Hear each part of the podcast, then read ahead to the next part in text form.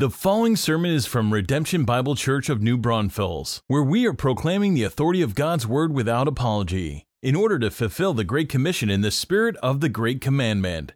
Me. You're going to want your Bibles now as we uh, open God's Word together. So turn in your copy of God's Word now to Exodus 6. Um, whether you're tuning in online and joining us there or here in the house, welcome to you. We're continuing our series through the book of Exodus in this series called God of Glory.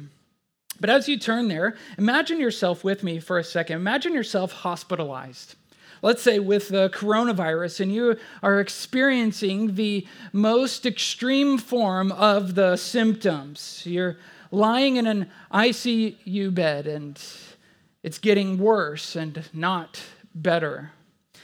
You've done what the doctors and nurses have asked of you, what the medical researchers and the medical experts have found to be most helpful, and you've done them all diligently, and yet things still look bleak.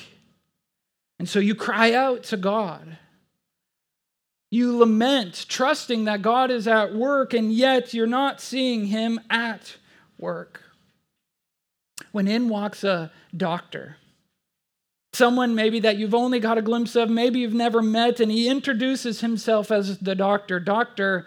Divine, let's say. And he says of himself, now, now you will see what I will do for you. I am the doctor. I am Dr. Divine, and I have heard your groans, and I will bring you out from under this disease. I will alleviate your symptoms. I will restore to you your health and vitality, for I am Doctor Divine. A scenario like this would uh, be almost too good to be true. For as you would be lying in your bed, you would think to yourself, where, where has this doctor been the last five months? Why has he not tended to me already? And as you begin to tell the other patients and the nurses about this, they refuse to believe it, for it is too good to be true. And such is the case when we come to Exodus 6, not that they find themselves with coronavirus, but they find themselves uh, oppressed beyond belief. For you know, as we've worked our way through Exodus, or maybe you're familiar enough with the story that you know that it's gone from bad to worse. That as the Israelites have sought the Lord and Moses has obeyed, it's gone from a bitter oppression to a lethal oppression. Moses has obeyed and he's approached Pharaoh with the message let my people go.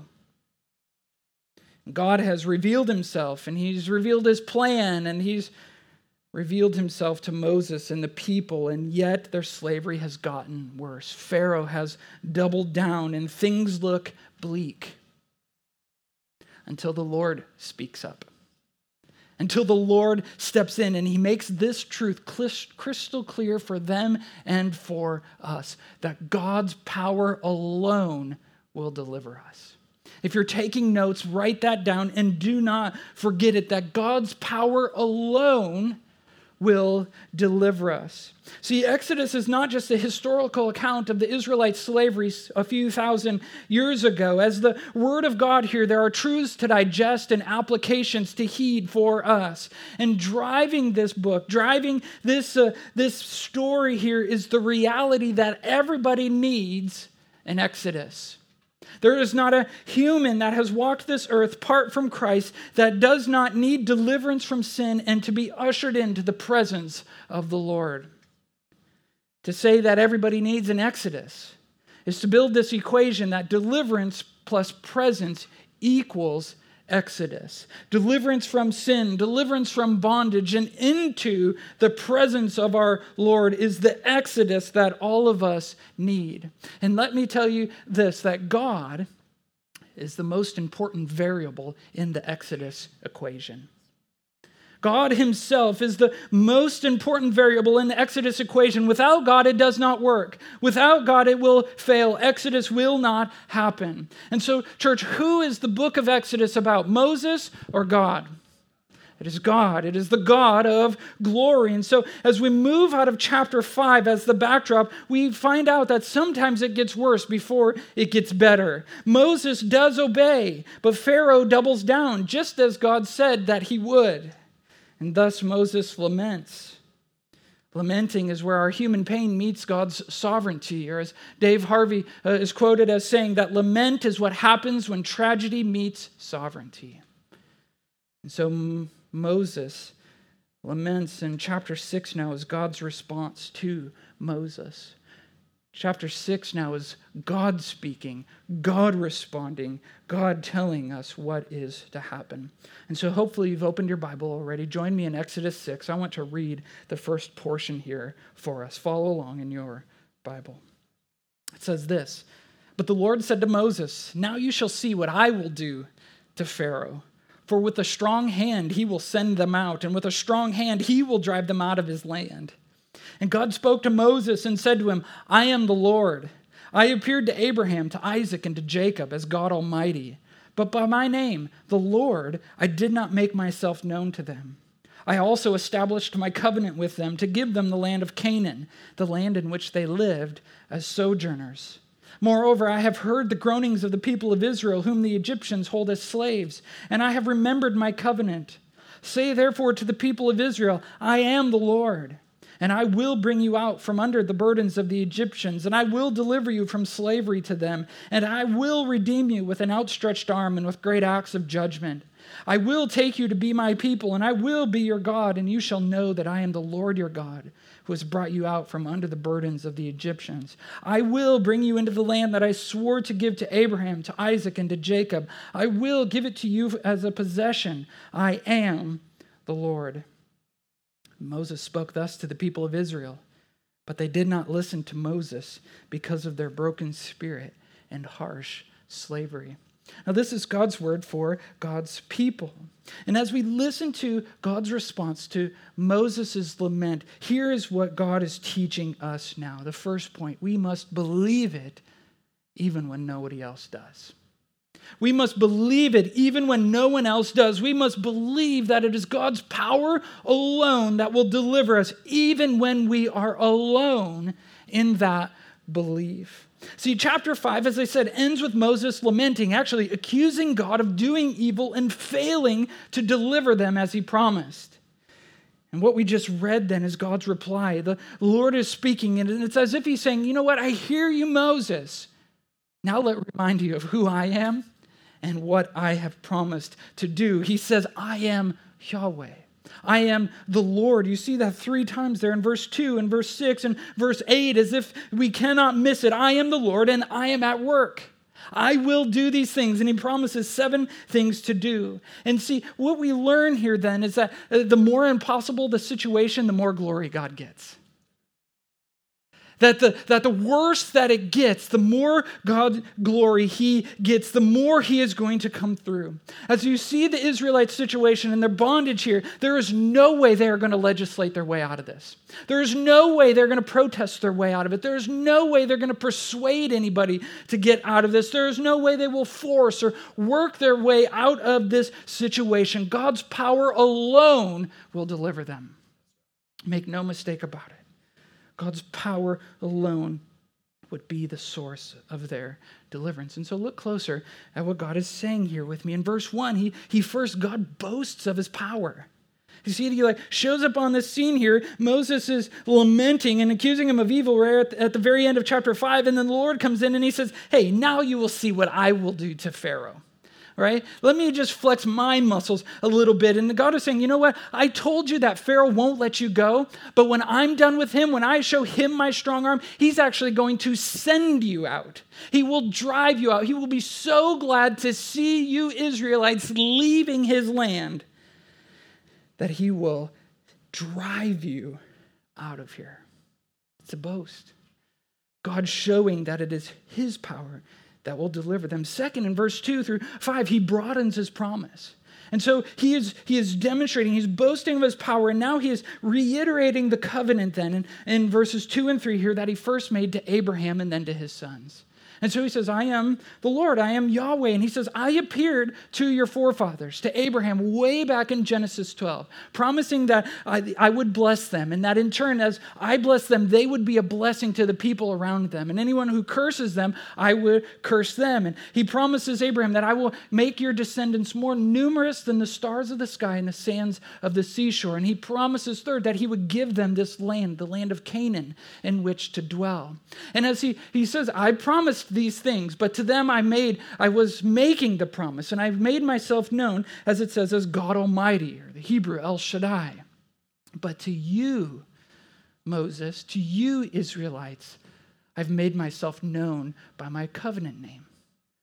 I've revealed myself as Yahweh, the one in relationship and now we have this word that God is referred to as far back in Genesis 4 as Yahweh. So it's not as though we get to Exodus 3 and it's the first time that God's covenant name here shows up on the scene.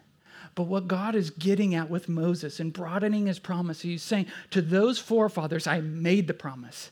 But to you in this generation, I'm going to keep it. You get to be the benefactors of those who will see this, even now as they are some two to three million strong, even now as they will leave the land of Egypt and move into the promised land, that to the forefathers, God was simply the promise maker. And a beautiful thing at that. But to Moses in this generation, he would be the promise keeper. And so he reminds them, he's saying, I've heard your groanings. I know the situation. I have not forgotten my promise. And then in verses six to eight, he makes these seven vows to them. Did you catch that as I was reading? These vows, these I will declarations that God makes to Moses and thus the people of Israel. These vows, we call them similar to like our marriage vows, the commitments that we make, right? To in what are they? It's in better and worse, right? And to in sickness and in health. Or maybe you uh, are really creative and wordsmithy and you made your own vows to your spouse. These are similar vows to like our membership commitments and the covenant we make that by God's help we will live within these things. I will do this. And here now, the glory of it, how magnificent that God Himself would say he would do these seven things, and Moses is then to tell the people about them. So note them here with me in your Bible. Look at verse 6. God is telling Moses, Say therefore to the people of Israel, I am the Lord, right? All capitals, L O R D is the translation of Yahweh, okay?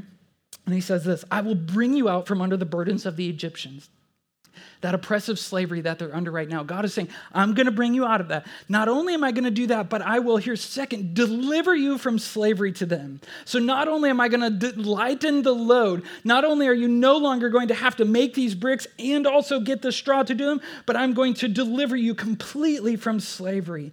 And third, there in the end of verse six, keep following with me, he says, I will redeem you. In other words, buy you back I will bring you into my family with an outstretched arm with great acts of judgment. And then anyone who knows the story of Exodus, right? That's coming in the next few chapters, right? Come back next week and we'll see all of these acts of judgment. And so he's going to redeem you. And then fourth, look here in verse 7. I will take you to be my people. So not only am I going to deliver you, but I will take you to be my people. I will uh, adopt you. And I will be your God and what does it say? And you shall know that I am the Lord your God who has done these things. I will adopt you and I will be your God. You, we will be in relationship together. And then look here, verse 8. Here he says, I will bring you into the land. I'm going to take you out of Egypt and I'm going to bring you back into the land that I promised to your forefathers, and I'm going to give it to you as a gift. And even as you read those here, what does it begin to tell us? Those first three vows, what are they? Vows of deliverance. And the last four, vows of presence. I'm going to take you out and I'm going to accomplish this exodus. And it begins and ends with, I am the Lord. God Himself guaranteeing it, wrapped up in His qualifications, wrapped up in His ability, His power. His power alone will deliver them into His presence. See, redemption, deliverance, what we would, might call salvation, always begins and ends with the Lord. From first to last, it is God's power that redeems us. And this is, church, the gospel. that God, first and last, is going after you, that God has made a way for, like we sang in the song this morning, that it is by grace and grace alone. And God brings us to a place where we know we need deliverance. Puts people in your life, brings situations into your life, uh, uh, brings to your mind your, uh, the, the thoughts that I need help. And then begins to point out that it is Christ and Christ alone that is all we want, all we need, all we need for saving. And he brings us to a place to believe it, even when no one else does. He brings us to a, a, place where we are to turn from our sin, to repent of it, and leave it behind us, our bondage from sin, and into Christ, to where we embrace Christ. This is the good news of Jesus Christ, church. This is the good news that will save us. But let me tell you something up front as many Christians in this room can attest to. It's easy to believe in the beginning, but it's hard to believe when you're hurting. It's easy to believe in the beginning, but it's hard to believe when you're hurting. See, look, look at verse 9 here as Moses goes and he tells the people everything that God has said and promised that he would do. And what does it say? And they would not listen to him because of their broken spirit and their harsh slavery. And this is a lot like the Christian life. See, the tail end of chapter 4 Moses has just got his commission from the Lord. He knew what he's going to do. He leaves Egypt, or he leaves the wilderness in Midian and comes, returns to Egypt, and he tells them what God has uh, told him that he's going to do. He's going to deliver them. And in chapter 4, verse 31 says, The people believed, and they heard that the Lord had visited Israel, and they bow down and they worship. And it is going great. And then in five, chapter 5, then Moses and Aaron go and they tell Pharaoh, and then it gets worse. And now their life has uh, been just turned upside down. And now God is making these promises, and their slavery is harsh. It's hard to believe when you're hurting. You know, like in the Christian life, we see the benefit we see what God promises us His Spirit that empowers us and indwells us, lives in us to give us a life. Now we have purpose and meaning and joy where we never thought possible. And we have the hope of eternal life, of, uh, of eternity with glory in heaven and with Christ and His beloved. And yet, then life hits, doesn't it? Temptation becomes harder what you used to love is now off limits. And life is, is hard, and you want to live for yourself, and everything around you seems like it's closing in. And then you walk a hard season in life, and then, and then, you, and then you're grieving and hurting and suffering. You think, God, is this what you promised? And in the midst of it all, God promises to be with us. It's a call to endure. It's a call to believe, even when no one else does. Even when you are hurting, even when it makes no sense at all. See, it reminds me of even our, our present situation with COVID. Now, how many months has this gone on? We went into it all when it first hit, and we're like, we, we came into it with gusto, and we, we thought, okay, we'll do this. We'll shut down for this time. We'll distance ourselves. We'll do what we need to do. We'll comply with the government. And we did that, and then things opened up, and now it's gotten worse. Things are around. It seems like the walls are closing in, and my business is suffering, and my financial future is uncertain, and people around me are getting it, and this is not what I expected. Wanted to return to normal. In many ways, our collective spirit is broken. It's hard to believe right now that God is good, He's sovereign, He's present. And yet, the promises that we've been talking about for months here as a church, Jesus' promised presence of His wisdom that He gives to us, His purpose and meaning, all hold true as much today as they did months ago and decades ago and centuries ago and generations ago. See, Christ is the same today as he was then. He's as faithful now, church, as he was then. And our purpose as Christians, our purpose as a church hasn't changed. We have one message be reconciled to God. We have one mission to make disciples of all nations. We have one mandate to love the Lord our God with all of our heart, soul, mind, and strength, and to love our neighbor as ourself. It hasn't changed, COVID or not, hopeful or hurting, certain or uncertain, today, tomorrow, in the past, or in the future. We press on, trusting that God is still good and sovereign, believing that it, His power will deliver us. It is His power alone that will make it get us to tomorrow, and not in anything that we will do. But we have one message, one mission, one mandate. And this is actually what the second half of Exodus 6 is all about. We've just covered the first nine verses, but the next 20 or so teach us this. We are to be faithful even when the task seems daunting. If you're taking notes, that's our second point here to be faithful even when the task seems daunting. And so join me back in your Bible. I want to read to you uh, beginning in verse 10 through the end. And now, just a little bit of a spoiler or warning that the bulk of this is a genealogy. And yes, I'm going to read it. And yes, I'm going to probably make up some of the pronunciations of the names. But follow along as we read. Exodus 6, verse 10. Then, so the Lord said to Moses, Go in, tell Pharaoh, king of Egypt, to let the people of Israel go out of his land. But Moses said to the Lord, Behold, the people of Israel have not listened to me. How then shall Pharaoh listen to me? For I am of uncircumcised lips. But the Lord spoke to Moses and Aaron and gave them a charge about the people of Israel and about Pharaoh, king of Egypt, to bring the people of Israel out of the land of Egypt. Now, these are the heads of the fathers' houses the sons of Reuben, the firstborn of Israel, Hanoch, Palu, Hezron, and Carmi. These are the clans of Reuben, the sons of Simeon, Jemuel, Jamin, Ohad, Jachin, Zohar, and Shaul, the son of a Canaanite woman. These are the clans of Simeon. These are the names of the sons of Levi, according to their generations Gershon, Kohath, and Merari. The years of the life of Levi being 137 years. The sons of Gershon, Libni, and Shimei by their clans. The son of Kohath, Amram, Izhar, Hebron, and Uzziel the years of the life of Kohath being 133 years. The sons of Merari, Mahli, and Mushi. These are the clans of the Levites according to their generations. Amram took as his wife Jochebed, his father's sister, and she bore him Aaron and Moses, the years of the life of Amram being 137 years. The sons of Izhar, Kohar, Nepheg, and Zichri. The sons of Uzziel, Mishael, Elzaphan, and Sithri.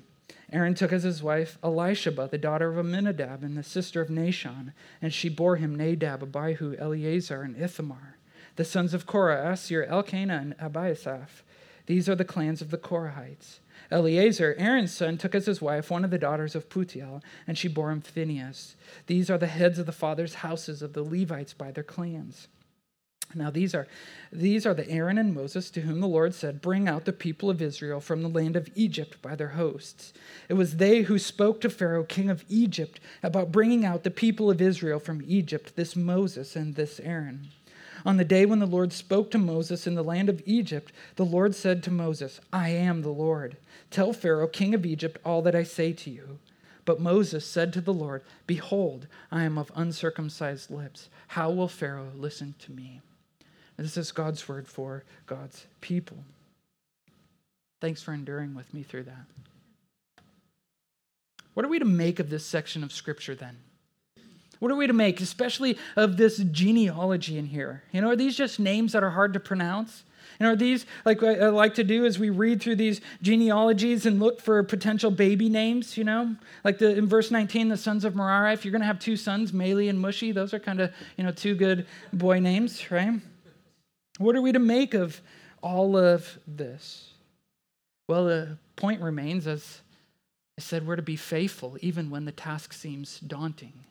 We're to be faithful even when the, ta- uh, even when the task seems daunting. See, what's most important, what is bracketing this genealogy? In t- verses 10 to 13, and then also in 28 to 30, are this charge that God gives to Moses and Aaron really telling them, hey, the mission hasn't changed for you. You're to go to Pharaoh and tell him to let my people go. And he, there's no signs to counter their complaints this time. There's nothing uh, to, to, uh, to assist them. It's really just, there's no coddling. He, God is telling them, hey, guys, you got one job to do. You got one message. You, I'll leave the rest of the details to me. Now, you got it to do, boys. Now get after it and go do it. And he repeats that on both sides. And then in the middle of that, you find this genealogy. But, but Moses is, he's, he's like complaining here. He's like, I can't even convince my family, he says in verse 12. How, how am I going to convince my enemy? If you ever feel that way, right? You ever feel like, yeah, I, I, I can't, like those closest to me, I can't even convince them to believe in things. And God's like, yeah, you're right. You are powerless, but I can. I can do it. And it's some weird language here in which Moses, he, he complains. It literally, your ESV literally translates it uncircumcised lips. Your translation may, uh, may, may say something like unskilled in speech or, or uh, that he was a poor speaker. And again, as Moses has complained all along, that he's not eloquent. He's saying, I'm not, I'm, I'm not persuasive. I'm slow of tongue. I'm cumbersome in how I talk. And that's what he's referring to. You know, it's, it's, it's almost like, you know, in our kids, and they bring us multiple complaints over and over. And it's the same thing like, hey, you got to go do your homework. Well, I'm not good at math. You know, and initially you give them some helpful tips on how they can study, how they can do their work. And now, you know, it's the next day and they're complaining again. You're like, hey, you got to go do your homework. Just go, just get it done. And they complain. And God is saying, hey, it's my power that will deliver them. And so, what are we to make of the genealogy then? That's in between this. Why, why is the, especially this partial genealogy here? Well, the first reason is there's historical reasons. We learn some things about Moses and Aaron. This is important. This is why genealogies are included. The lineage was important about where they came from and the promises that God has made to certain families. And so we learn from Moses and Aaron. We actually learn their parents' names, right? Uh, back in, uh, in Exodus chapter 2, when uh, Moses comes on the scene, and remember his mom puts him in a basket and he's rescued by Pharaoh's daughter there, it doesn't give his parents' name. It just says a son of Levi and a daughter of Levi. But now we, in, in verse, what is it, 20 here, we learn his parents' names, Amram and Jochebed. And so there's some important things here. And as generations later would read it, they're like, oh, that Moses, that Aaron, this is the line from which they come from. But there's also a spiritual reason for the genealogy here, and particularly for the partial genealogy, for it's to show that, that they come from a disgraced family, which in turn gives more glory to God. See, this limited genealogy tells us something. It begins with whom? The sons of, what does it say there in verse 14? The heads of their father's houses, the sons of Reuben. And so Jacob had how many sons? Let's go back, a little Bible trivia here. Jacob had how many sons? He had 12 sons, right? He had 12 sons, and the first three, as, you, as their story uh, unfolds, and as you get to the end of Genesis, the first three are disgraced, and they're disqualified actually from being the, the line of Jacob that would uh, that where the Messiah would come from. Reuben was disqualified for sins of adultery, and Simeon and Levi for abusing the covenant sign of circumcision and using it to murder a whole people group. And so God, in, in as a result, He does not pass. He overlooks them. He does not pass the line line of the Messiah down to them. It goes to the fourth born son of Judah. And so here is this, he just gives a little bit of Reuben, he gives a little bit of Simeon, and then he comes to Levi here. And these qualifications now, the family line from which it comes, are contrasted with the first half of Exodus 6 that we've just saw and God's qualifications and God's power and God's character. So do you see it? Saying it is God's power here. If Israel is going to be delivered, it is not going to be by a prestigious, powerful family. They will only be delivered by the strong hand of Yahweh. That this family has no prestige in their past, no power. They don't come from any, they don't have any inheritance. It is God's power alone that will deliver them.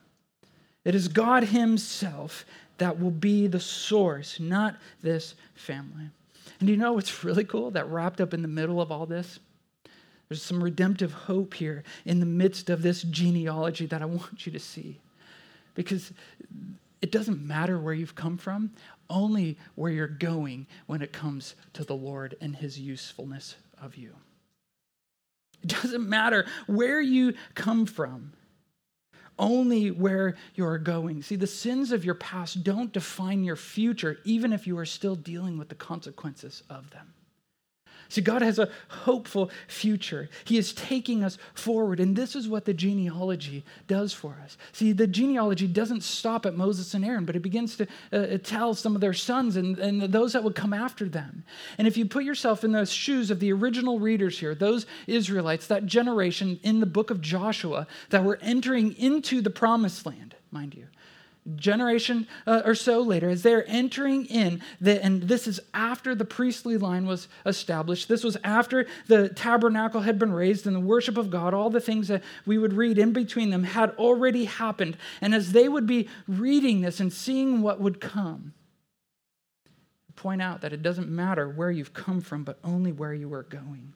See, these sons, the sons of Levi, who as a result would not have a land inheritance in the promised land, would be God's appointed family, God's appointed line who would represent the people to God. Those that would do the work in the tabernacle, that would uh, light the incense, that would play the music, that would uh, to the sacrifices. And so, God, in his redeeming work, is setting apart this family, disgraced past behind them, and using them for his worship and his purposes for his glory. Amen. See, it doesn't matter whether your past is harsh or holy, whether you come from a family that is jacked up or put together, whether you come from a family that is prestigious or poor, it doesn't matter what is behind you, but only what is ahead. God has a mission and a message for you. Is a spot on his team, a place in his family.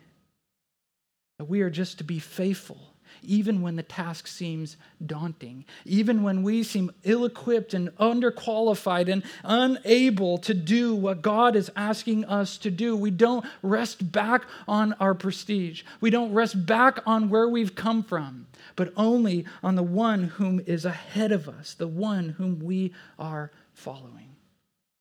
See, these are days for us to be faithful, even when the task seems daunting, even when our future seems uncertain, even when it seems like COVID is changing everything and limiting all our ability to do anything in our own life, let alone ministry, let alone gospel ministry. When we understand that it is God's power alone that will deliver us from sin, it is God's power alone that will deliver us out of this present situation, we are to be faithful even when the task seems daunting. That's the charge, that's the command. Will you follow him? Will you trust him? Will you lean in to his power, trusting that it is God who will deliver us? See, this is the charge. This is the simple charge that God gives to Moses and Abraham. He tells them, and then he points out in his genealogy yeah, you uh, cannot do it. You have no family inheritance, no family prestige that's going to get it out of this. And yet, this is, these are the men that I am calling to go forward. This is your message that you will come and say, I am the Lord. Let my people go. And when you proclaim the power of God unto salvation, you can be sure that it is God who will come through. The question is will we? Will we proclaim the message even when nobody will listen to us? Even when there's great cost involved, even when there is risk involved, even when we are certain that they will not listen. Certain, like the prophets of old, like Jeremiah and, Is, uh, and Isaiah and Ezekiel, men who had a difficult task, a difficult message, and for decades were ridiculed. For decades, they were ignored. And yet they were certain that God would come through, and in his good timing, his power did deliver the people of Israel. See, God will do what he covenanted to do. He will do it here. Will the next chapter, a few several chapters really will show us that God's power will come through. And if your life, if your salvation, if your, uh, your testimony is any evidence of it, you can be certain that God Himself will come through in your life as well. See, just like our story from the beginning, the deliverer, the good doctor, has entered the scene in the Israelites. And in our life, the doctor, the deliverer, has entered the room. He has promised to go with us. He has promised to work Exodus. He has promised that He, Jesus Himself, said that I will build my church. He later said that I will be with you when we are about the Great Commission. And He alone has the authority and the power to make it happen. Do you believe it? Pray that you do. Would you pray with me even now? God in heaven, here we are. We are we're your people, and we believe these truths. And yet, in some ways, the task before us seems daunting. Even as we think of what you've called us to do, God, as you maybe are calling someone to salvation today, somebody who's recognized their need for you and, and they are counting the cost even now. That might mean this severed relationship. That means I have to give up this sin, and that means I might have to give up this, and they're counting the cost. Would you, Christ, by your Spirit, even reveal to them today that your ways are worth it? Following you is of, oh, of, in, of inestimable value. And so we trust your power today. For others that are in this room, God, that, that uh, even as we hear these truths and as we think of these things, God, we, we recognize that, well, to have that conversation, to make that decision, is going to require you to come through. Would you, Lord, give the faith granted even now that they might believe you and be faithful to walk the road that you've called them to walk? And so, God, we're, we're here now. We're, we, we've seen your word, we've, we, we believe it. Now we want to obey it. And so, even as we pray and sing, God, we just say, we trust you and we need your help by your Spirit. So, lend your aid even now, put courage in our, in our, in our soul, but strengthen our step as we walk trusting you. I pray these things in Christ's name. God's people said, Amen. Amen. Would you stand?